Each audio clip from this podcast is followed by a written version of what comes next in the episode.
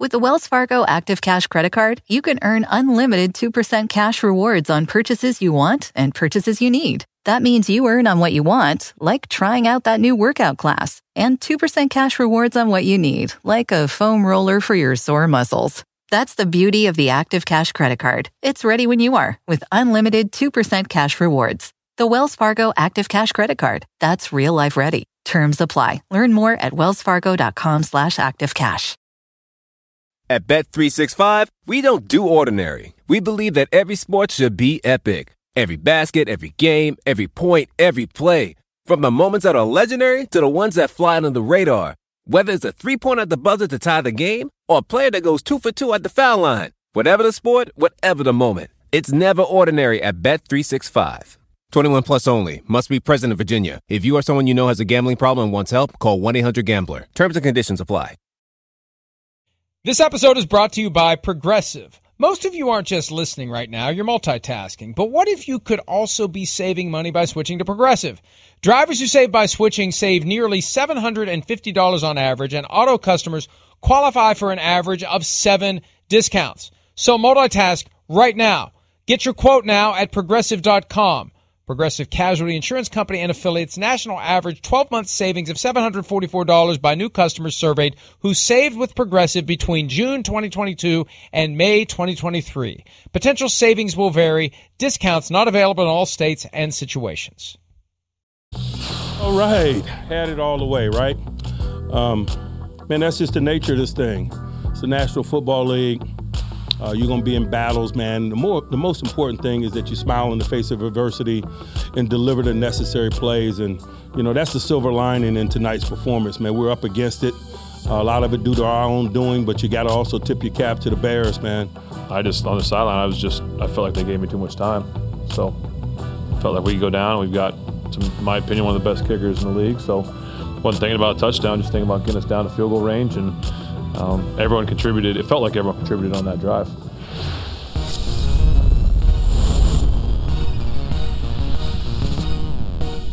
The Pittsburgh Steelers pull off a come from behind victory after blowing a 14 point fourth quarter lead in Pittsburgh.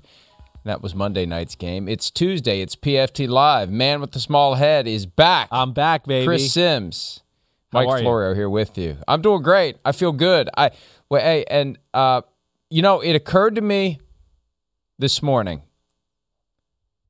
The with the Steelers beating the Bears last night, there were eight interconference games Right. this weekend. Right. The AFC was seven and one against the NFC. Which is the only NFC team that won? Come on, Ooh. come on, tick Uh, tick tick tick uh, tick tick tick tick tick uh, tick. I don't know who was. Tick, Oh, the tick. Giants. Your the dad played for them. The G Yes. Yes. All the other ones, all the other NFC teams lost. All of them.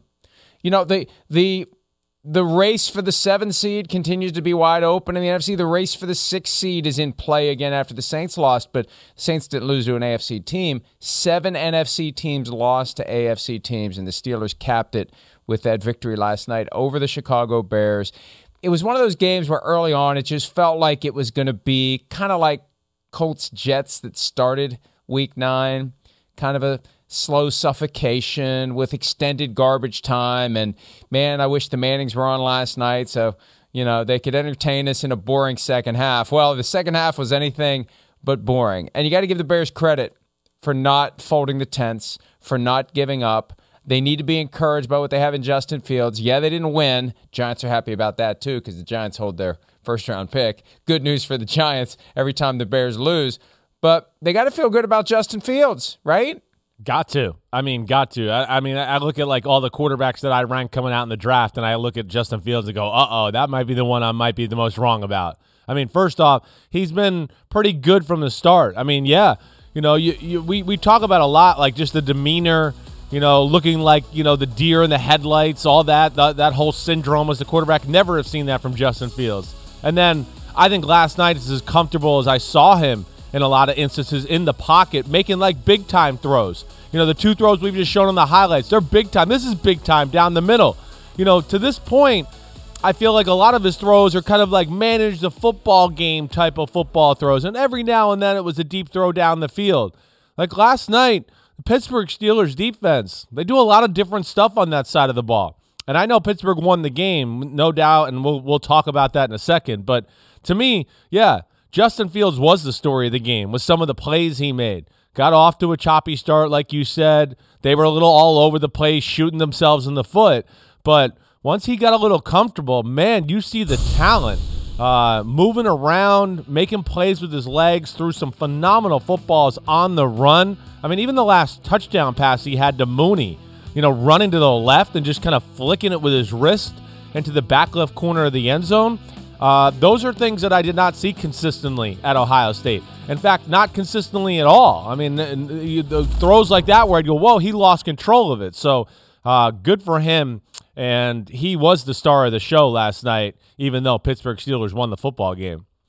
He's got that deep ball that looks pretty, and I remember watching him play against Clemson in the college yeah. football playoff semifinal, whatever right. acronyms and letters and names they use. Two years The big ago. game against Clemson. No, just no. Just in January. Oh, you're right. It was last year. This it was year. last year. Yeah. You're right. Right. Yeah. It was for them uh, to firing the deep win. ball. Looked yeah. great. Got blasted in the hip. Kept going.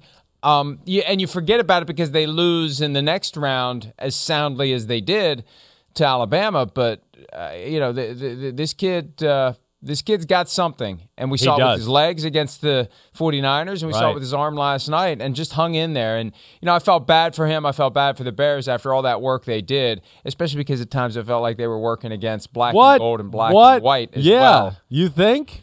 A little bit. Uh, yeah. I mean, uh, Shades of I, Super I'm Bowl with you. 40. I didn't. I mean, here, I mean, game-winning drive, ball Hey, on the money Arthur, there. They, I mean, almost. figured yes. out 35. Well, They it was game-winning 35. drive to this Maulet point. was the guy to pick. Yeah, he was yeah. the guy to pick on. Yeah. wasn't he? Yeah, no doubt about it. He seemed to be the guy to pick on for sure. And I mean, Justin Fields though, this play right here, I mean that that's sick right there. That was a tight window. That was not an easy throw. Uh, you're right. It's back to picking on him again. But either way, the degree of difficulty and how many times did we see that last night about Justin Fields? Like, you know, hey, nobody open, or certainly, hey, the pocket's collapsing, and he does a great job of kind of getting getting out of the pocket and you know saving the play from being a sack, maybe getting positive yards with his legs, uh, maybe getting a completion.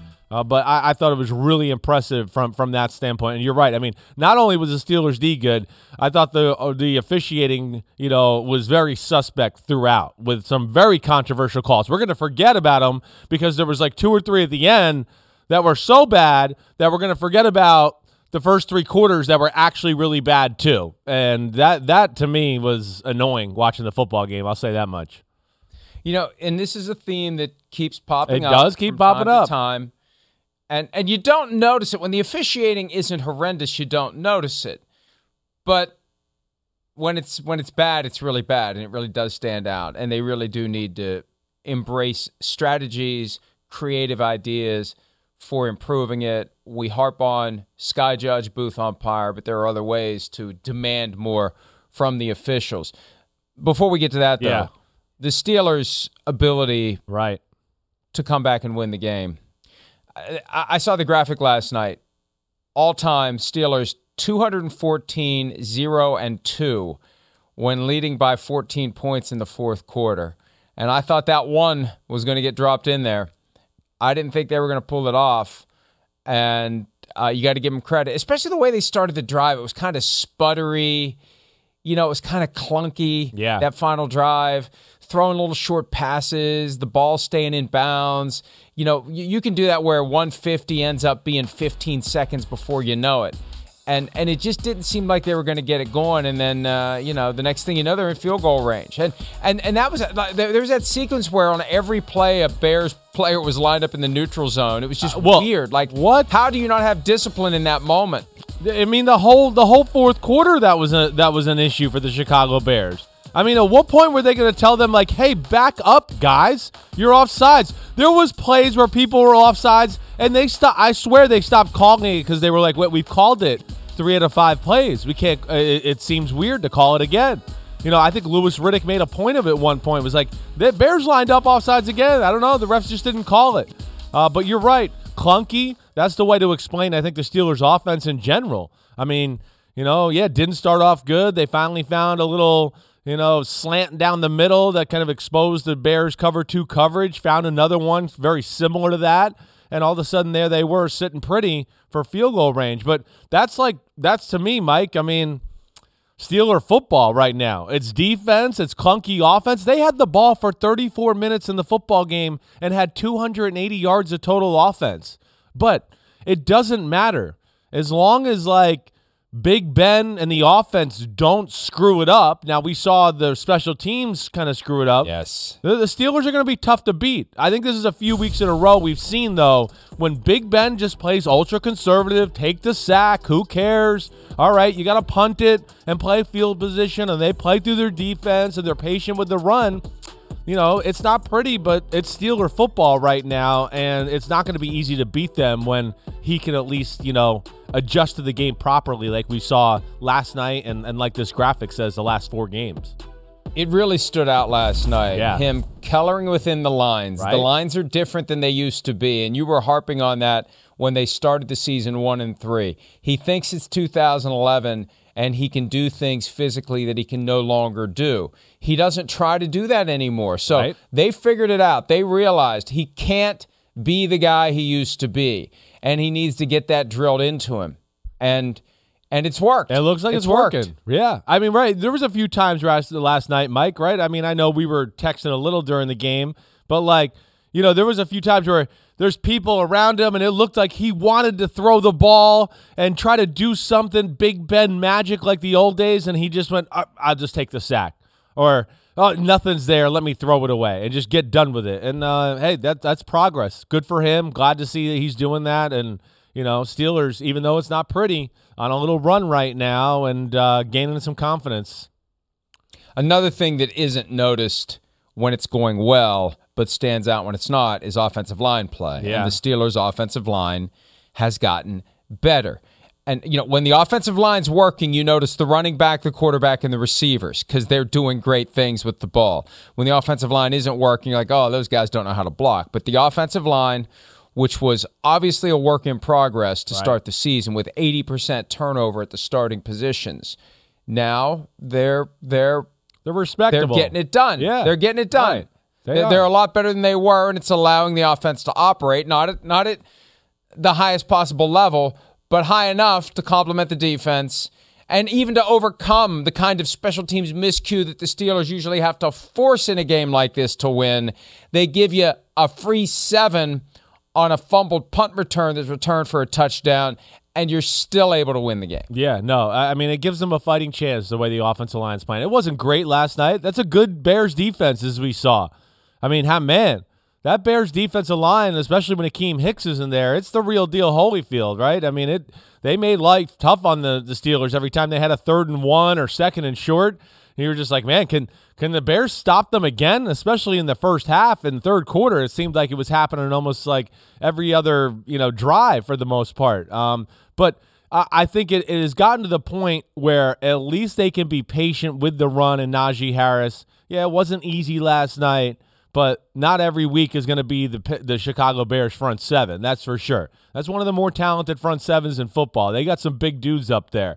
But you could see that it's good enough to where, hey, two yards, three yards, two yards, three yards. They can manage the football game that way. And you know, when they play a lesser front seven, I think it'll even be more su- successful than what we saw last night. And I love the other aspect of Mike. It's the second week in a row because we saw it in the Browns game.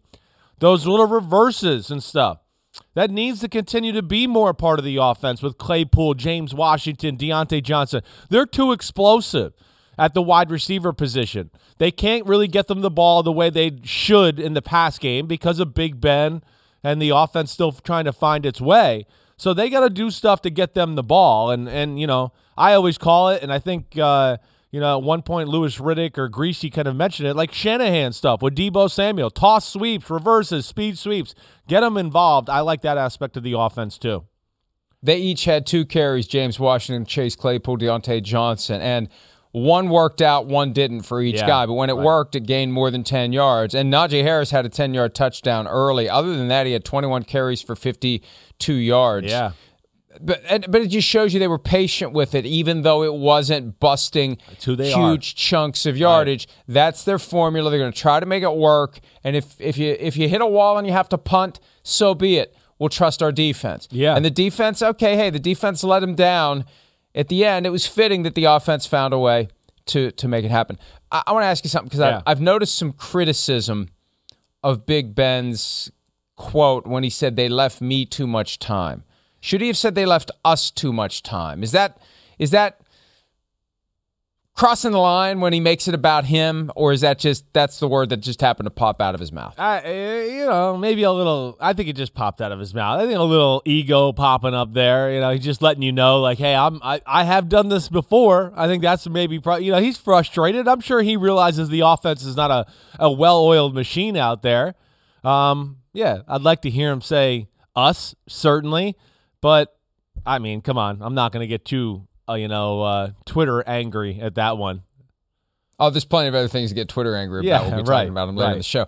Um, I, I was Twitter angry about this. We played it earlier. The the third down run, the slow motion Tin Man is falling apart run Yes. from Ben Roethlisberger. Right, right. I don't know why they didn't review that. It sure looked like the spot needed to be adjusted. It looked like a bad spot to me, and there was no discussion whatsoever. It shows you what power the broadcasters have, because if they don't mention it, it's like it never happened, No, like they're right. watching some other Right. game. Yeah. That that should have justified a replay review. I, I- it, it looked too close to not at least press pause because the difference, especially for those, and here it is. There goes the Tin Man. Need oil can. He made it. That's a horrible spot. When the knee was down, the ball was past the spot, and there was no conversation about reviewing it. And here's why it's important, Christopher, and you know this very well because it was one of your best bets. Let's say that the Steelers had gotten a first down there. Oh. Let's say the Steelers had scored a touchdown. Let's say the Steelers had decided to go for two to make it a seven point game because who cares if we're up by six? We're up by five. Field goal doesn't beat us or tie us. If we get one, it doesn't make a difference. We're only up six. We got to go for two and go up by seven. Oh, they're six and a half point favorites. They would have covered the spread. That's why that's important. I mean, we can say, well, they still won the game. Right. But everybody who had the Steelers minus six and a half with one of the sports books that happens to be an official sports betting partner of the National Football League, they're pissed off. If I'd have had money on the Steelers last night, or as the case may be, if I had been rooting against you, Well, you were be right. hurt. Like I mean, And I you're, was. you're bringing it up because you're still why angry I'm pissed about off it. about it. So I Right. speak on behalf of everybody out there who had the Steelers laying six and a half. Why in the F dash dash K did they not review that? Because he made it. It was close. I did not think he made it. I did not. Review it at least. Yeah, I can it. understand that. he made I mean, yeah, I understand that. You want to review it. It's a big spot in the football game. Let's not just, you know, depend on the black and white referees who were horrible up to that point to just come down the line and go, "Whoa, I'll go right here." That looks like it's Watch where it, it is. Watch This it again. exact oil science. can, oil can, first down. Right. It, it, I mean, Mike, it could have been a first down. There's no doubt. Hey, listen, I bet you the Bears. Oh, yeah, I look short. They the showed a few hits. replays where I thought it looked a little short. Where's the ball where the knee hits? Oh, the ball's over the line, Pete. but The they showed some the line, replays. Pete. they showed some But replays But watch the spot. it. Watch the spot though. The where where the, the guy on the line, the linesman or the the line judge, whichever it is, head linesman or the line judge, it, it's behind where the ball was when the knee hit. Sorry, I didn't think it was a bad you have- spot either. Mike's just mad because he. I won the best I'm bet. just and mad he 'cause wants you to bring it up. Yes, exactly You right. But I mean, listen, Mike. Turd. I mean, go ahead, Steelers. Go for it. I mean, oh, go for the touchdown. You're so dangerous on offense. The Bears were probably like, give them the first down. They'll probably screw up and give us the ball again. That's you know, true. so uh, I mean, again, I don't think that Mike Tomlin was all that worried about it because he knows what his team is right now at this point. Certainly. Uh, but that was a big time clutch drive right there. You know, but the thing you you brought up a little bit that I do think we have to hit on with the Steelers a little is just the fact of like we, we've seen it rear its ugly head here as of late during this little four game win streak of the defense wears out as the game goes on. It's the one thing that worries me. Is it's a it's a Super Bowl caliber type defense that the Pittsburgh Steelers have. It's creative. They got a lot of good front seven players. You know, Devin Bush continues to get better and healthier at middle linebacker, but you know, like the Seahawks game we saw on Sunday night a few weeks ago, you know, uh, you know, even a little last week in Cleveland. Cleveland kind of messed the game up with some late drives as they moved the ball down the field. And then last night, you see the Steelers' depth issues, I think, are a little bit of a thing to look at and concerning, you know, because, it, like I said, it's they're missing some defensive linemen and you kind of see them wear out. There's only so many times you can rush the passer and just dominate the line of scrimmage in a football game. And I think that's one of the things I worry about them a little bit as far as the long term outlook. Yeah, uh, I, I don't disagree with that at all. But they've won four in a row after we wrote them off. I talked to Pat Freiermuth after they beat the Browns, and he talked about how they allowed that to become a chip on their shoulder, and he would prefer that they yeah, they like to be it. written off. They like hard to do it when you're five and three. Right. Hard to pull it off when you are in the thick of things now in the AFC. You were left for dead in your division. Now you are in the thick of things, and this could be a dangerous team in the postseason if they can keep it close. It was it was an aberration against the Browns in the playoffs last year when it was twenty eight nothing before you knew it or whatever it was. It was over. That that grind it out, keep it close, trust your defense, hope for a special teams miscue, try to just kind of use your force of personality as Mike Yeah, Tomlin to right. will the game your way. In a close game, it's far more likely. And it does help, Christopher, to have the officials on your side. I'll leave it up to you. Do we want to start with the horrendous low block penalty or the horrendous taunting call? Which one do you want? To, dealer's choice. I, I mean, what, I don't even know where to start. There's so many. I mean, you know, it was a bad night when Steve Levy and company had to go.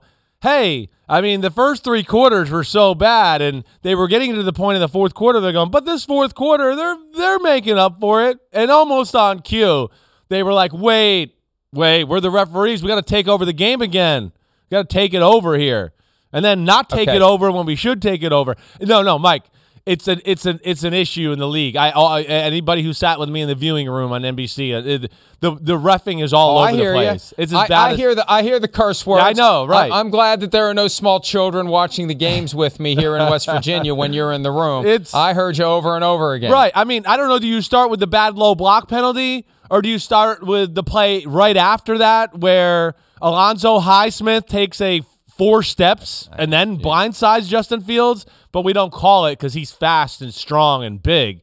Like, let, let's see it all. Let's show all the greatest hits. We're gonna forget the greatest hits because the third quarter was so horrible. Let's, start go to the low, block. Yeah, This one, got and me remember, going. this is a new rule this What? year. No low blocks outside the tackle box because the NFL is concerned after years of not caring about knees and legs. The NFL is trying to protect the health of defensive players. It's a. it- it- I think it, I didn't know the foul was attempted low block. First of all, you have to make contact. Very Um, suspect if that's outside the box. That's not outside the Yeah, box. That's it's- not what it it's was not intended outside for. the box. It's not outside the box, and I don't think he even hit him. He He like didn't. stepped over him. No, no. I mean, exactly right. It, it's it's it's roughing the game too much to the letter of the law. When it's like the refs right now have no common sense. I mean, that's to me what it's really come down to.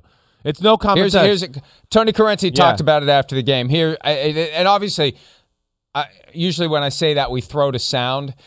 This is a problem I have with the NFL. The players and the coaches have to go in and answer questions from reporters right after a game about their mistakes. Why do we insulate the officials from that? If we want transparency, Tony Corrente should do a press conference after the game. Not this pool report that every once in a while the NFL recognizes, yeah, we probably should make the guy available to one reporter Yeah. in a closed room with no cameras or microphones.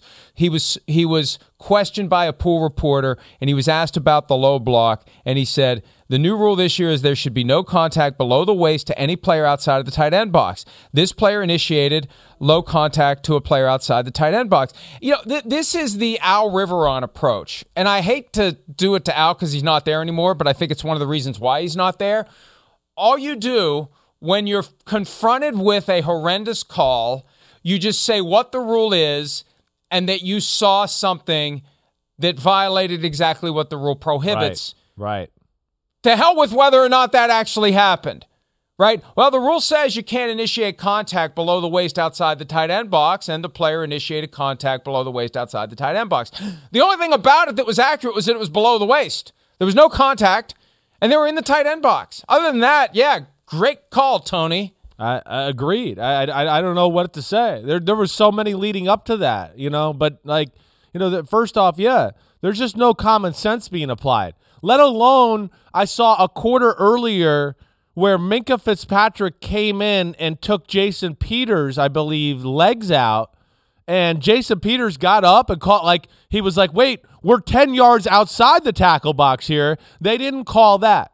See, to me, it was almost like a makeup call for not. They knew they missed that egregiously, so it was like, wait, here's another one that's close. Oh, see, I do see this. It, it just to me, But it screwed the Bears both it times. screwed the Bears. Well, it, the Bears got screwed a lot of times. Let alone they tried their hardest to screw themselves. I mean, that's was unreal. But yes, a lot of those calls seemed to go against the Bears the whole night. I mean, there was definitely some questionable ones and then some ones where you go bears are you serious? Have you played football before? So that's where like it's it's a little confusing the whole conversation.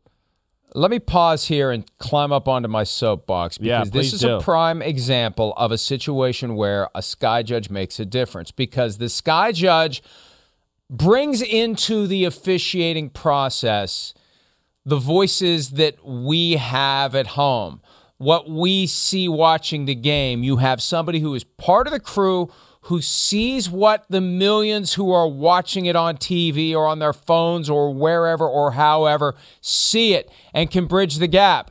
So last night, a sky judge could have said to Tony, pick up the flag. They were inside the tight end box. Or pick up the flag. In addition to being inside the tight end box, there was not actually contact. That, that's what a good sky judge can do. Now, I feel like they're afraid to do it. They're afraid they're going to screw it up. But there are instances we can point to, and it seems like every week there are multiple games where you can say, if they'd have just had a sky judge and they worked it the right way, the sky judge could have communicated to the referee either drop a flag or pick a flag up. It's that simple. And I know they're worried about, well, what if the sky judge sees holding away from the point of attack? Come on. That's part of what you tell them. You're not, we're looking for the stuff that becomes obvious on the broadcast. The stuff that we that that the person at home is going to say that's not a penalty or that is a penalty or hey maybe they should review that 10 man dive for the first down whatever it is that's what the sky judge can help with. Yeah. So Yeah. So last night with that low blow, a lot of things, a lot of things last night a sky judge could have helped with. And and we wouldn't be talking about it today because it all would have been seamless. It wouldn't have slowed the game down. And they would have gotten it right. And it would have been a true measure of who the better team was because it would have been the skills and abilities of the players and the coaches, not the skills and abilities and mistakes of the officials. Yeah, that's right. I mean, that's exactly that's very well said. I mean, again, you know, this the play we're talking about, and again, I don't know if do we have the clip of the next play where we're protecting quarterbacks, and I saw penalties called with way less egregious contact all year, and they don't call it with Justin Fields the next the next play. I mean, look at that. I don't know. I mean, I watched I watched twenty roughing the passer calls this this past week. There were way less than that. Way less. Ball was gone three and a half steps at least. I th- that to me bothers me. See, that to me was goes into the like the Lamar Jackson, Justin Fields. They're fast, they're strong. We're not going to call it on them. But if Tom Brady, I would have called it a step And they're not later. Tom Brady. I know. And they're not Tom it's Brady. annoying, right? I mean, Aaron Rodgers. He probably, Hey. get- of course, he gets that call too. It bothers me there.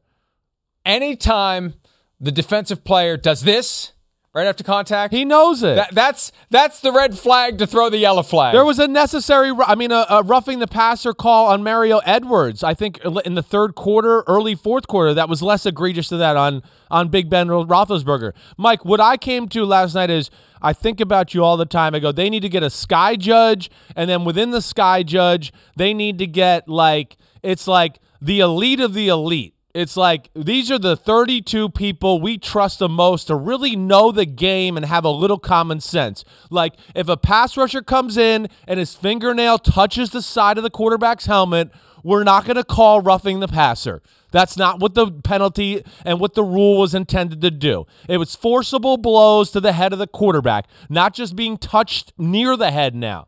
There's just too much of that going on right now. It's letter of the law. It's, oh, wait, we called three penalties in a row. Now here's an egregious one. Let me not call it. I don't know. It was all over the place last night, let alone we haven't even gotten to maybe one of the worst ones we've seen We're all going to. year. Right. Let me let me say this because Right. somebody told me yesterday, somebody very experienced, very wise in the workings of the NFL, said, and and this is over and above Sky Judge. This is just the replay function because the replay function is still a mess. Frankly, they that didn't get exposed much last night because it, it, you know, for example, they didn't have to review the Tin Man diving for the first down. Right. But somebody said, yeah, and it's because it ultimately comes down to this. It comes down to dollars and cents. And when you're paying $64 million a year for your your public pin cushion, you can afford to, let's say, hire Mike Pereira, Dean Blandino, and Gene Steratore, put them in their own setup in Indiana or Kansas somewhere, not at 345 Park Avenue. There's still suspicion around the league that when it happens in the league office, you never know who else is in there telling the people in charge they of replay what to in. do. Right. That suspicion is there. Right. So completely disconnect them from the league office. They're, they're in their own place. You get the best of the best. All due respect to anybody else out there. Blandino, Pereira, Steratore. Yeah. They're the three. Even our guy last night. together, Who together decide, hey, if you want, uh, that's what I'm saying. John Parry, Terry McAulay, no offense, but the three names that pop up to the top, Yeah, those guys are good too, Pereira, though. Blandino, Right, I got you. Or, or, or the or the other ones. Yeah. yeah, uh, McAulay, do do five, Get all five, or, right? or rotate, More the merrier. But the the, the the reason those guys are in TV, one of the reasons those guys are in TV is the NFL doesn't pay the officials enough. So so I, wait a minute, let me let me see if I understand this. I'm going to get paid a lot more money, and I'm going to be on TV, and I don't get micromanaged every week by the league office for every mistake that I make or don't make, or you know we get our grades and it's all very stressful and and and. I can avoid all of that. Okay, sign me up. Yeah. So the NFL needs to. Dean Blandino used this phrase with me a few years back after he left the league. They don't value the position of VP of officiating the way they should. That is the most tactful way possible of saying they are cheap. Yeah, a hundred percent. I mean, yeah, it goes. I mean, it got. I, I mean, uh, honestly, and I'm not trying to even bring this up. I've been trying to say this since Deflategate. Let's have a guy there. It doesn't cost much to check the pressure of the football every week. It's not really that much. It's not a big deal. Uh, yeah, but last night, I mean, I think to your point, where you just want to see. Listen, we want the penalties called. You want the egregious called. We, that, that's yes, we know that. But at the same time, you don't want to see them overtake the game. And there was moments last night where you felt like they overtook the football game, and of course, cost the Bears points. The Bears lost by two. Tony Corrente cost them four points. I mean, period. End of day. I don't know. That's all you can really say, and that's that's upsetting as a fan. I can't even imagine if I was really gambling money covered. or anything like that. They're still covered. You're not that upset. No, I am. still I am. You know, I, I really not. I, I, I'm. I'm. It's not even about that. It's not. It really I isn't. It's a bigger, broader topic. Uh, Well, That- that- and let's be let's be fair. It's not Yeah. as simple as saying give the Bears four more points. no, what you I have know. to do I know. is go back to that point and replay the game from that point out and see how it goes. But regardless, it was a major moment in the game. It was a major mistake, and uh, hey, Tony Corrente will get the you know the the, the, the check mark or the, the the whatever they do to downgrade an official. He'll he'll be held accountable for it internally. They never get held accountable for it externally other than being relentlessly criticized on platforms like this but they there should be press conferences where they have to answer for themselves because the answers are unsatisfying and if you thought his answer about the low block was unsatisfying we'll get a load of what we're going to talk about next Yeah, Cassius three Marsh more points. Right. with a pivotal sack of Ben Roethlisberger in the fourth quarter. Key moment, emotional game. Steelers clinging to a three point lead with three minutes and 34 seconds left. There's the sack. There's Cassius Marsh. The big kick, the stand. Then, then this is where in in you know the get off my lawn crowd, John Mara and company would say he crossed the line when he when he went over to the bench and and said something to the bench and or the punter. he didn't say anything. That's- His mouth didn't Well, move. You could the- see it. the- well, but it's the it's that demeanor. Yeah. It's the in your it look, look, I'm not defending it. I know. I'm just saying Yeah, I get that if they're gonna set up this ridiculous standard that tries to unplug the human heart from the human moment in a very inherently physical and demanding sport, if you're going to try to deprogram humanity, if you want these guys to be robots, if that's the rule you want, then yes, he violated it. So the the the the, the, better question is, and this is the way Brandon Staley, the Chargers head coach, articulated it a few weeks back. You are trying to take emotion out of an inherently emotional game. And I think ultimately you are trying to strip the humanity from the human beings who play it. And it's a step toward this idea that they are automatons, they're robots. It doesn't work that way. You can't expect them to go out there and give what they give to the game and have a moment like that that validates all the effort, all the training, all the study, all the sacrifice. You're in a big moment. You make a big play for your team. And we don't know what the backstory is. We don't know what Steelers players may have been saying to that guy. He all played in long in Pittsburgh for a minute. So Yeah. he's looking over And there you- going, look yeah. what I And you're did. gonna- yeah, you could have had me, baby. Right. You could have had me. Again. Uh, th- It's you the- can't unplug. You can't unplug the human heart from the human body, and I don't know why they're trying to do it. And look, I spent time ba- try, trying to get people to understand what they're doing, not defending it, but like, look, folks, it's not taking away celebrations. You can still celebrate. The swing kick he did is fine. He crossed the line as far as the NFL is concerned when he glared at the sideline. But I think it's fair to now start asking why in the hell do you not? What, what's wrong with what he did? Why is that on the wrong side of the line? Again, that's where it's like common sense. Does anybody have it that's a referee anymore? Well, no, no, but Chris, I'm going to disagree with you. I think Corrente called it the way they're telling him to call it. That's not- it- we- we why talked in about- the hell do they want it? Uh, it- the, to me, the, that that that is that is not the way it was explained to me, or when we went in our NFL meetings. It was in your face, like celebration, taunting of a guy who just got tackled. It was that. It wasn't. I'm 35 yards from the sideline. How do they know he wasn't looking at his mom in the second row? How do they know? How does does Tony know? Tony was behind him. Also, what I want to know is, I think it's a little fishy that Tony threw the flag after on, he got on, bumped by on. Cassius Marsh. I know. We want. We'll get to that. We'll get to that because there's a lot. There's a lot to unpack There's a lot. there. That rule was not intended for that. I'm all for letter of the law. That's not how it was explained to us by the NFL. That they're I wrong think that there. they did mention that. I think they meant it taunting the bench. I oh think they my god. Okay, I if he's at did. the bench and he's over by the bench, he was by the hash marks. That, that to me is difference. Again, that's where I just go to like there, there's there's there's got to be a little more common sense here with that. I I mean you're Look- right. Probably to the letter of the law, he's not wrong. I understand that. But I think if you got all the owners in the room and all the coaches that are in the committee, they'd go, "That's not what we really wanted." At the bench, we mean like he caught a pass for a first down and he gets up and he spins the ball and he yells something to the bench. That's what they meant by the bench. They didn't mean doing that and going, "Oh my gosh, that's horrible. That's ridiculous." That's where you cross the line of everything you say. You're right. You're totally taking emotion out of it if you're going to do that. Two points. One, Yeah. Tony Corrente was damn sure he was throwing that flag, and we'll get to that exchange in a second, which tells me that that's what he's been told by the people who supervise him, that that's what they're looking for. And here's his answer when he was asked by the pool, pool reporter last night What did you see after the sack by Chicago's Cassius Marsh in the fourth quarter that led to the taunting penalty being called? Said Corrente. First of all, keep in mind that taunting is a point of emphasis this year.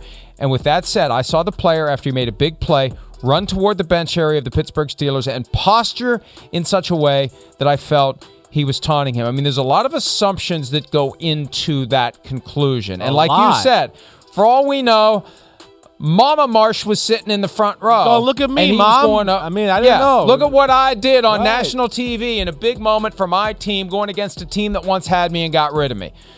But, but, but, the other side of that is, God, what was the other point? There was another good point I was going to make, and I lost it. I just Ah. completely lost it. I had two points to make. Usually happens to me. And I lost the other one, and it'll come back. What was it? The bumping of the around it too referee after that? No, or- no, no. That's separate. That's separate. There was something in the moment of the taunting foul that beyond beyond the actual, you know, what do you? It'll come back to me. Yeah. I'm not going to Yeah. talk my way into it. Let's watch it again, and maybe it'll come back to me, because we see Marsh make the sack. We see Marsh have his moment, do the thing that that guys get paid for. Yeah, do your kick. That's great. Uh, and- He's by the I hash just- mark. He didn't. Did he run? He didn't run. No. he didn't run to the he bench. took three steps. He took three steps. All right. He's way Now- that that's it's a horrible call. It doesn't get any I worse. than really that. wish I remember my other point because you know what? There's a chance it was the best point I was ever going to Well, make you'll into remember a it in a microphone in, second. my I'm- I'm glad life. it's happening to There you. is a It's chance it could have been the best point. Let's hear from Cassius Marsh with the best point that he made after everything transpired. I think that uh, that that one was just uh, bad timing. Um, it was, I think, it's pretty clear to everybody who saw it that I wasn't taunting. And um, like you know, I've been doing the celebration my whole career, and uh, you know, it's just sad to see stuff like that happen in a close game like that. Um, it's just rough, man. I don't, I don't want to say too much because y'all know how it is. But on my way to the sideline, I got hip checked by the ref, and it's it's pretty clear. Um, if I were to do that to a ref or even touch the ref, you know, we get kicked out of the game and possibly suspended and fined. So I just think that that was incredibly inappropriate. It's it's upsetting, you know. Uh, I just think that it's uh um, I think that it's unfair that you know they that he has the uh, he has the ability to do that with no consequence. So. Cassius Marsh is absolutely right. Now, there may be a consequence. I remember a time a couple of years ago, there were some officials suspended for different mistakes, sufficiently egregious. I'm going to have to research that and remember yeah, what it was no, I think I remember. However, too. yeah, before I forget for the second time, Yeah, my other on, point was old-timer. this. And you know what? It's not. It's not. Thank you. It's not the best point that I was ever going to make. I was just trying to like start the lawnmower. That what we saw last night with the questionable taunting, the explanation from Tony Corrente, he ran toward the bench area. We never. There was no running. no, You know. I mean, there's none. There's this none. is the kind of subjectivity that is baked into the rules that opens the door for the fix to be in. And I will, I'll fight you if you say the NFL fixes games, because frankly, I don't think they're sufficiently competent to pull it off. no, apparent. No, right. definitely not. No, they're not competent enough Somebody to pull off a talking, fix. right? Right, exactly. They'd have to. There would have. There would be more bodies floating in the East River than there already are from the uh, How criminal dare you elements out there. disrespect the New York City area like or that? or the Hudson. Well, I don't know where. They, oh, now you're gonna go they- over there. You're gonna involve New. Jersey, huh? I All thought right. you know what they they they, I, they grind them up. They grind them up in a meat market. In Oh, now you're gonna give me. Oh no man, evidence at all. what are you? You're you're racist against the tri-state area now. What the hell's going on here? so um, so anyway, and it's not that the fix is in. Stuff like that allows people to say the fix is in, and That's right.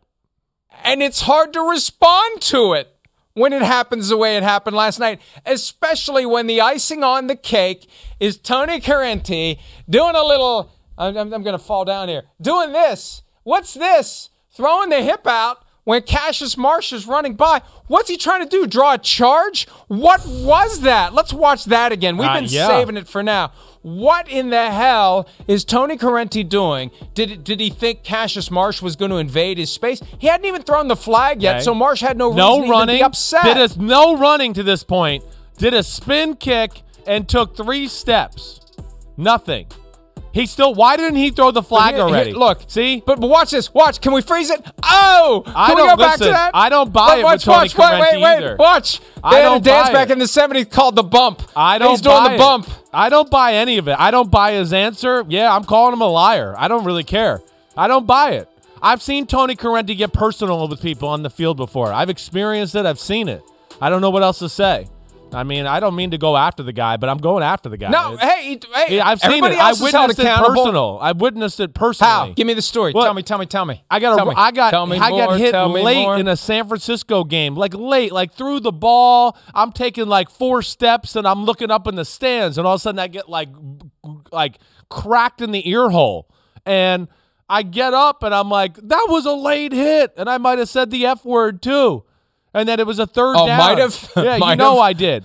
So then I run off the field usually like when you come back from commercial breaks and there's stoppage time the referee kind of gives the quarterback a warning like hey call your play i'm about to blow the whistle right I, I he he will he's not doing anything to me I, I'm now, now, so it's like now we've got through three commercial breaks, a quarter break, and he just blowing the whistle while I'm like, we're all kind of just standing around, like waiting for things to go, and he's starting the clock. So finally, I go, "Are, are you going to warn me before you, you know, start the clock again?" I mean, usually that's that's protocol. And he goes, "Are you going to apologize to what you said to me earlier?" And I wanted, I, I mean, I wanted to lose my crap. And after the game, I wanted to call him out. If we won, I probably would have because it just showed me he got personal. He's gonna, he was gonna take the game into his own hands there. That to me, he could say whatever he wants. He should have thrown the flag five seconds before that if he really thought it was taunting. To me, there was something else that went in there that he didn't like either. I don't know what it was. It was a pitiful call. It was a pitifully officiated football game. I don't know. Yeah, and uh, Brian Griese also said he had had interactions unspecified with Tony Corrente. So That's unacceptable. It's unacceptable. They, they are the ones who are supposed to be the robots. Right. They want the players to be the robots. The officials definitely are supposed to be robots. Uh huh. It's that's to me that that bothers me. And again, if you start to hear more stories like that, you know, to your point, where now players and ex players are going, man, he got personal. Like it bothered him, and you're going to have more of the fixes in. Oh, I mean, it just it's it, to me totally unacceptable. Uh, a lot of calls during that game. I, I'm sorry. I, I don't even. mean- I didn't mean to go personal on the guy, but it just no, that's it fine. No, out. no. Listen, listen. They need to be held accountable, and if that's an interaction that you genuinely had with Tony Corrente, it's relevant to this point. That that's an experience, a personal experience that overlaps with what we're dealing with here, where a guy, and that's the irony of it. And I think we're using the term right. I never quite know. The irony is that they're trying to strip the emotion out of the players when the game that they're playing is inherently emotional, and the officials who should be emotionless robots have whatever it is vendetta chip on their shoulder you know i'll show you There's a lot i don't know what he was trying to do swinging his ass in the direction of cassius marsh i've never seen that before I, uh, I have never seen it either. I've never. And listen, I, I could also speak to you know the Gene Steratores of the world and those guys where, yeah, I mean Ed Hochuli. It might have been a heated moment of the game, and I might have sworn at them too. But they might they give me a look like you're crazy, and that was it. It was ne- I never felt like it was personal. You know, and then later on, he might that that referee might explain to me like, you know, especially uh, uh, Gene Steratore, he might, you know, explain to me why he didn't call that penalty that I mother effed him about a few minutes before there. You know, I mean, so the, the, there's there's got to be a little bit of a trust there between the players, the refs, and yeah, to me there was uh, some issues last night with the refing for sure, and it, a lot of it went back to the one guy. It was him making the call or not making some calls at times where I just shook my head. Well, uh, we're going to take a closer look at at all of this stuff. Um, I'm going to go feel like back and see when. it down. I, I, and and we and here here it is. Hugo Cruz in 2018, a referee was fired midseason in the Super Bowl era. He drew criticism for a missed false start in the Chargers' victory over the Browns in Week Six. Failed to throw a flag on. LA tackle Russell Okung prior to a Chargers touchdown. The blown call against LA did not determine Cruz's firing. According to ESPN's Kevin Seifert, rather Cruz was fired for not maintaining a high level of performance over a sustained period. But I that, that's a firing of an official during a season who just they're saying the guy isn't getting it done. There have been incidents where there's been some sort of a suspension. There's been something that's happened because of an incident. I just I can't remember the specifics, but I'll go back and research it. Maybe I'll write something about it PFT. But I can't remember a time where we saw what we saw last night, and I didn't notice it in real time. I it it happened so fast, and and he was asked about it, and of course, let, uh, let me let's let's put a bow on this. Corrente was asked. There appears to have been some contact between you and the player in question. Did that contribute to the penalty being called? No, not at all. I didn't judge that as anything that I dealt with. Well, yeah, you initiated the contact. The video showed you had brief contact with the player and then you threw the flag, so that had nothing to do with the penalty being called. That had nothing to do with it. It was the taunting aspect. And you know what? It's entirely possible that the, the reporter missed the the hip check too. That it was just because at first it looked like Marsh was just close to Corrente and accidentally brushed into him. But it was Corrente seeing somebody coming toward his space, maybe thinking that was disrespectful, to mesh with your point. You're disrespecting me. I'm going to need an apology for this. And in the meantime, let's make sure that everyone knows you've invaded my space. Let's make sure there's some contact Just when you go by me. Maybe, Yeah. maybe they'll fine you for Uh-huh. making contact with me. I, I don't know, but I mean, yeah, that, that- I mean, those are the thoughts that kind of percolated through my tiny, small brain. But yes, that's what I was thinking there too. And it's just, yeah, unfortunate, unfortunate. And you know, we've already we've, we've spotted again. It doesn't mean the outcome would have been different. I'm not trying to say that, but we've spotted at least seven points here to talk about where the referees influenced the game, and uh, I think that's always disappointing.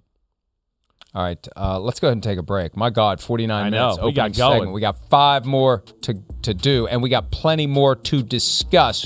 When we return, Odell Beckham Jr. officially released. One team continues to be the one on which we should be keeping our eye. We'll discuss that when PFT Live continues right after this. At Bet365, we don't do ordinary. We believe that every sport should be epic. Every basket, every game, every point, every play. From the moments that are legendary to the ones that fly under the radar. Whether it's a three-pointer at the buzzer to tie the game or a player that goes two for two at the foul line. Whatever the sport, whatever the moment. It's never ordinary at Bet365. 21 plus only. Must be present in Virginia. If you or someone you know has a gambling problem and wants help, call 1-800-GAMBLER. Terms and conditions apply. The Premier League is built on hope. The hope of discovering a new star. It doesn't take long for Darwin Nunez to make an impression. The hope of rewriting history. Hope of continuing a dynasty. Unstoppable week after week. This is the Premier League on NBC, USA, and Peacock. For the world's greatest athletes, This is the showdown we've been waiting for. there is nothing like competing on the world's biggest stage. It's a world record again. Goal for the United States. Unbelievable. And when that stage is Paris, anything can happen. I have never seen anything like this. How about that? An Olympics unlike any other. What a performance. The Paris Olympics, this summer on NBC and streaming on Peacock.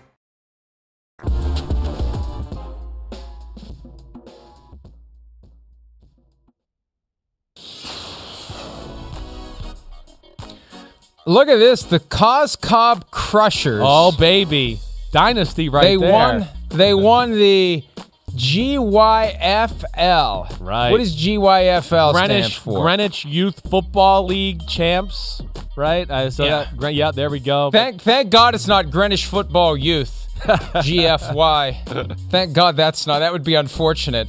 Is look at Philip. Is Philip wearing number two? I guess he is. That is. Philip doesn't look like you. Philip, yep, he's got a little of his mom in him too. He's got his mom's big, beautiful smile, and then that's you know EJ's son, who of course is E- EJ Gentile Jr. And EJ, of course, makes Simsisms and does all the great graphics and funny things that we show on this show all the time. But yeah, big win for them. Uh, they got the victory, and uh, yeah, it was fun to watch. I got to see the first half of the game on Sunday before coming over here. That was a great gift from NBC to, to let me do that. That was awesome. So so what what position does Philip play? He plays quarterback, of course, and then he is a. Is he left-handed or right-handed? He's right-handed. Thank God. He's like his his grandfather and not like his father. So yes, he's uh, he's right-handed. He had a few good throws in the game, and then he plays some corner on defense. And uh, yeah, it was a tight game, six nothing showdown. Defensive struggle, Mike. So we're gonna have to do this whole Arch Manning thing in a few years with him. Is the kid good? Does he have it? We'll see. He he he he's got like the love and the drive, and he is a natural thrower for sure. So we'll we'll see where it goes from here.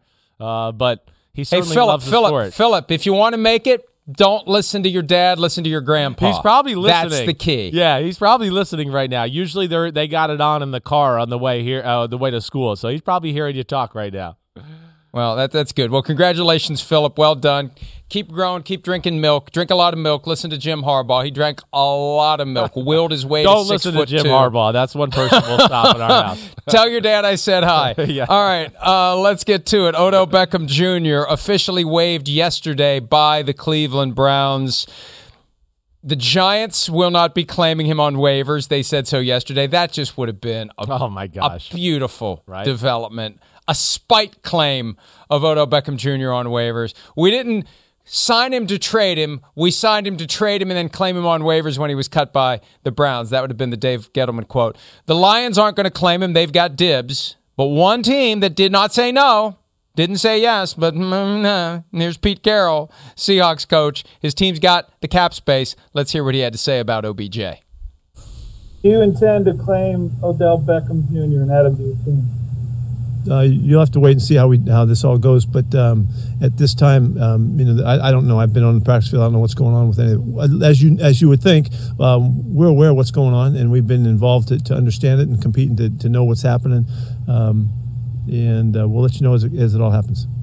I gotta wait. So I didn't say yes or I didn't say no, but that's just because you'll see. You'll see. Ha ha ha ha ha. Look, he. I said this the other night. He wants to play for the Seahawks, and of all the contenders, although it's hard to call the Seahawks Yeah, contenders at three and five, they're getting Russell Wilson back. Their schedule is not overly daunting down the stretch. We'll talk. I think we're talking more about. Yeah, we're talking more about Russell Wilson later, but he wants to play for Seattle, and they do of all the con- non-contenders who have cap space contenders, non-contenders, whatever. They're Yeah. the best team. Let me put it that way. They're the best team that has the cap space, and they could easily absorb the 7.25 million for the rest of the year. And we'll find out sometime after 4 p.m. Eastern. We'll find out if anyone claimed him. We'll probably find out how many total teams claimed him, although they don't release that information like they used to. They can leak it to their in house media conglomerate so we can all find out how many teams wanted OBJ. I put the over under yesterday at one and a half and took the over. I think there's going to be at least two waiver claims for Odell Beckham Jr. You I think just- there I will just- be? I think that, uh, look, there's 31 teams Yeah. out there. Right. I mean, come on. The guy, the guy has shown in the past how good he is capable of being. Sure. There's plenty of teams with cap space to burn, and this is an entertainment business. You bring this guy to town, you're going to sell some jerseys right out of the gates. You're going to attract some attention for your team. You're going to maybe get some more asses in the seats. And this is the time of year where the asses start to do other things on Sunday afternoons, frankly. Uh, so, yeah, I could see at least two teams saying we're going to give this a shot. I, I, I, I'll be interested to see there. I, I lean a little towards the under part of that one there, just because I, I- I just feel like, hey, there's a reputation with OBJ, and I, I gotta feel like teams, you know, you better know. I guess what I'm saying is, if you're gonna like put a claim in, you know, on waivers for Odell Beckham Jr., you better have a good a feel that he's willing to play for your football team. Because that, that that to me, he's I think got to the point of his career where he's probably like, uh, I, I've had enough. I'm going somewhere where I'm set up for success and gonna you know do this his way. Uh, at least that's the way it looks a little bit here. Uh, but but the Seattle thing, Mike, is interesting to me. It really is. You know, first off, I look at Seattle and go, out of all their problems, I don't look at wide receiver as being the problem. I don't. They have other problems. I'd go, well, that makes sense to address. Offensive line, maybe corner, you know, maybe another defensive lineman, sure. Wide receiver? I mean, Mike, uh, we we made we've been making fun of them for the fact that it's like they don't know they have Tyler Lockett and DK Metcalf on their team. I mean, they have a hard time getting them the football.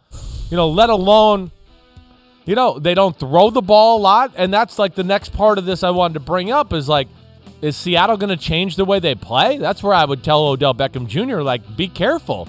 They want to Hey, run the ball hey, and play defense. Hey, you don't know how involved Russell Wilson is or isn't in this. I know, Maybe you're this right. Is his last ditch. Maybe this is his. Hey, if you want to keep me beyond this season, this is what you have to do. Maybe, maybe This Mike, is what you need to do. Maybe, maybe Pete Carroll came to the the realization after that game they lost uh, a few weeks ago, where he kind of said, like, man, Saints. Russell will. Yeah, maybe that's where he came to it. Maybe they are going to open it up. They need to do something. I know that. And the other thing with Odell is that I think you we've talked about this a little. Like Seattle's scary too. I know it's maybe going to be a one year thing, but if you're looking for a future there, you know, I think we both agree Russell Wilson's future in Seattle to me is very dicey. Very. From anybody you listen to that he's talked to last offseason. So you line those things up. I, that's to me where I'm a little surprised with the Seahawks conversation. But but you know, I remember we had the conversation in the aftermath of the Seahawks losing at home to the Saints. Right. And Pete Carroll saying, basically, I wouldn't be here if Yeah. we didn't have Russell Right. Wilson. He he had his epiphany Right. of how important it is to him and his career and his accomplishments that he's had Russell Wilson. So maybe this is now the moment where they're finally going. They've had two weeks to get it ready. Run the offense through Russell Wilson. We've been saying that for the past couple of years. It's not like Kansas City and Mahomes. It's not like Buffalo and Josh Allen. They don't run the offense through Russell Wilson. They wait until seven minutes left in the game, and you know they're they're they're in a tough spot. And Russell, can you bail us out? As after they do the grind it out, grind it out, grind it out, ground and pound, try to win that way then Russell save us if we're losing. If we're working, it's great. If we're winning, it's great. If we're losing, then we need you. Maybe maybe that really was a moment where Maybe. Pete Carroll woke up to what he needs to do with his quarterback. And and look, against the Jaguars, a lot of footballs thrown too. Yeah, they tried to get Tyler those guys the ball. DK Yeah, they finally did. Exactly right. And of course, it, it led to some big plays and it changes their team. So, I, I, again, for the team that they are, I, I think we would both look at them and go, wait, they're not going to win with their defense this year. That's not going to happen. They're not going to get to the playoffs and make a playoff run because of their defense. That's not going to happen because of their run game. Oh, okay, that's right. You have a superstar quarterback and two superstar receivers. You better start riding them. That's that's to me where Seattle drops the ball, and uh, I'm going to be interested to see if they make this adjustment here as as Russell gets back and gets healthy. So look, nothing Pete Carroll said takes any steam out of this possibility that it's going to be Right. the Seahawks not just signing him as a free agent, but claiming the contract on waivers because the Seahawks are in a pretty good position at three and five. It's not like they, you know, they're, one of the last ones where it doesn't matter. There may be some teams with a better record than them that would be interested, and uh, maybe one of those teams, you know, would move some money around to try to create the cap space, even if they don't currently have it, and then make that waiver claim, and they have him. So uh, we'll keep an eye on on that. I I uh, I think that it would be a sign that Russell is using his voice. They're listening to him, Yeah. and they're willing to give him something he wants, almost like Randall Cobb coming to Green Bay. They're willing to give Russell Wilson something as a gesture, as a token, as a capitulation that would hopefully get him to choose to stay because Pete Carroll got a glimpse for a few weeks of what life would have been like over the last decade without Russell Wilson. And that it may have been like a Christmas carol type thing. And I do not intend that pun at all. It just happens to work. You know, Marley's ghost came in the form of Geno Smith, and that that caused Pete Carroll to uh, to change very dramatically his attitude on how he's going to run his football team. I don't think we can rule that out. No, I, I'm with you. I don't think you can rule that out either. He might have had that epiphany there to finally go, wait, I, I don't know what I think. We're not the Legion of Boom. We're not the team that we were seven years ago. Why am I still trying to play that way? And, and maybe he did come to that realization, and maybe he realizes his future is a little bit, you know, stapled to, to Russell Wilson and his future with the football team, too. So, and look, it would seem ordinarily way too early to be making a Christmas reference, but I, I, I, I went to the store the other day and they're already playing Christmas music. I mean, come Excuse on, man, come on, don't, don't, don't. I, it's November. It's early November. I know that. Why? Why Christmas music now? Why? I- so I anyway, I agree. guess it's not too early to make no, a Christmas I Carol agree. You got you gotta you gotta wait till after Thanksgiving. After to get into Thanksgiving. Right? To me, like, After Thanksgiving. the Macy's Thanksgiving Day Parade starts off, kicks off like the holiday season. You're right. They're they're cheating now. There's too many too many businesses cheating and trying to get people to buy Christmas stuff right now. It's Got, got, got to challenge start. flag. Got to hurry up. I don't like Got to buy the. Got to buy the uh, GI Joe with the kung fu grip, as they said in Trading Places. Got to get the Christmas presents now before you can't get them because you know I, I like how they're trying to scare the consumers too with all the supply chain issues. Go spend your money now. Go spend your money now. All right, uh, go spend some of your money during this commercial break, and God help us, everyone. Uh, more PFT live right after this. God help us, everyone, not God bless us, everyone. At Bet365, we don't do ordinary. We believe that every sport should be epic. Every basket, every game, every point, every play. From the moments that are legendary to the ones that fly under the radar. Whether it's a three pointer at the buzzer to tie the game or a player that goes two for two at the foul line. Whatever the sport, whatever the moment. It's never ordinary at Bet365. 21 plus only. Must be present in Virginia. If you or someone you know has a gambling problem and wants help, call 1 800 Gambler. Terms and conditions apply.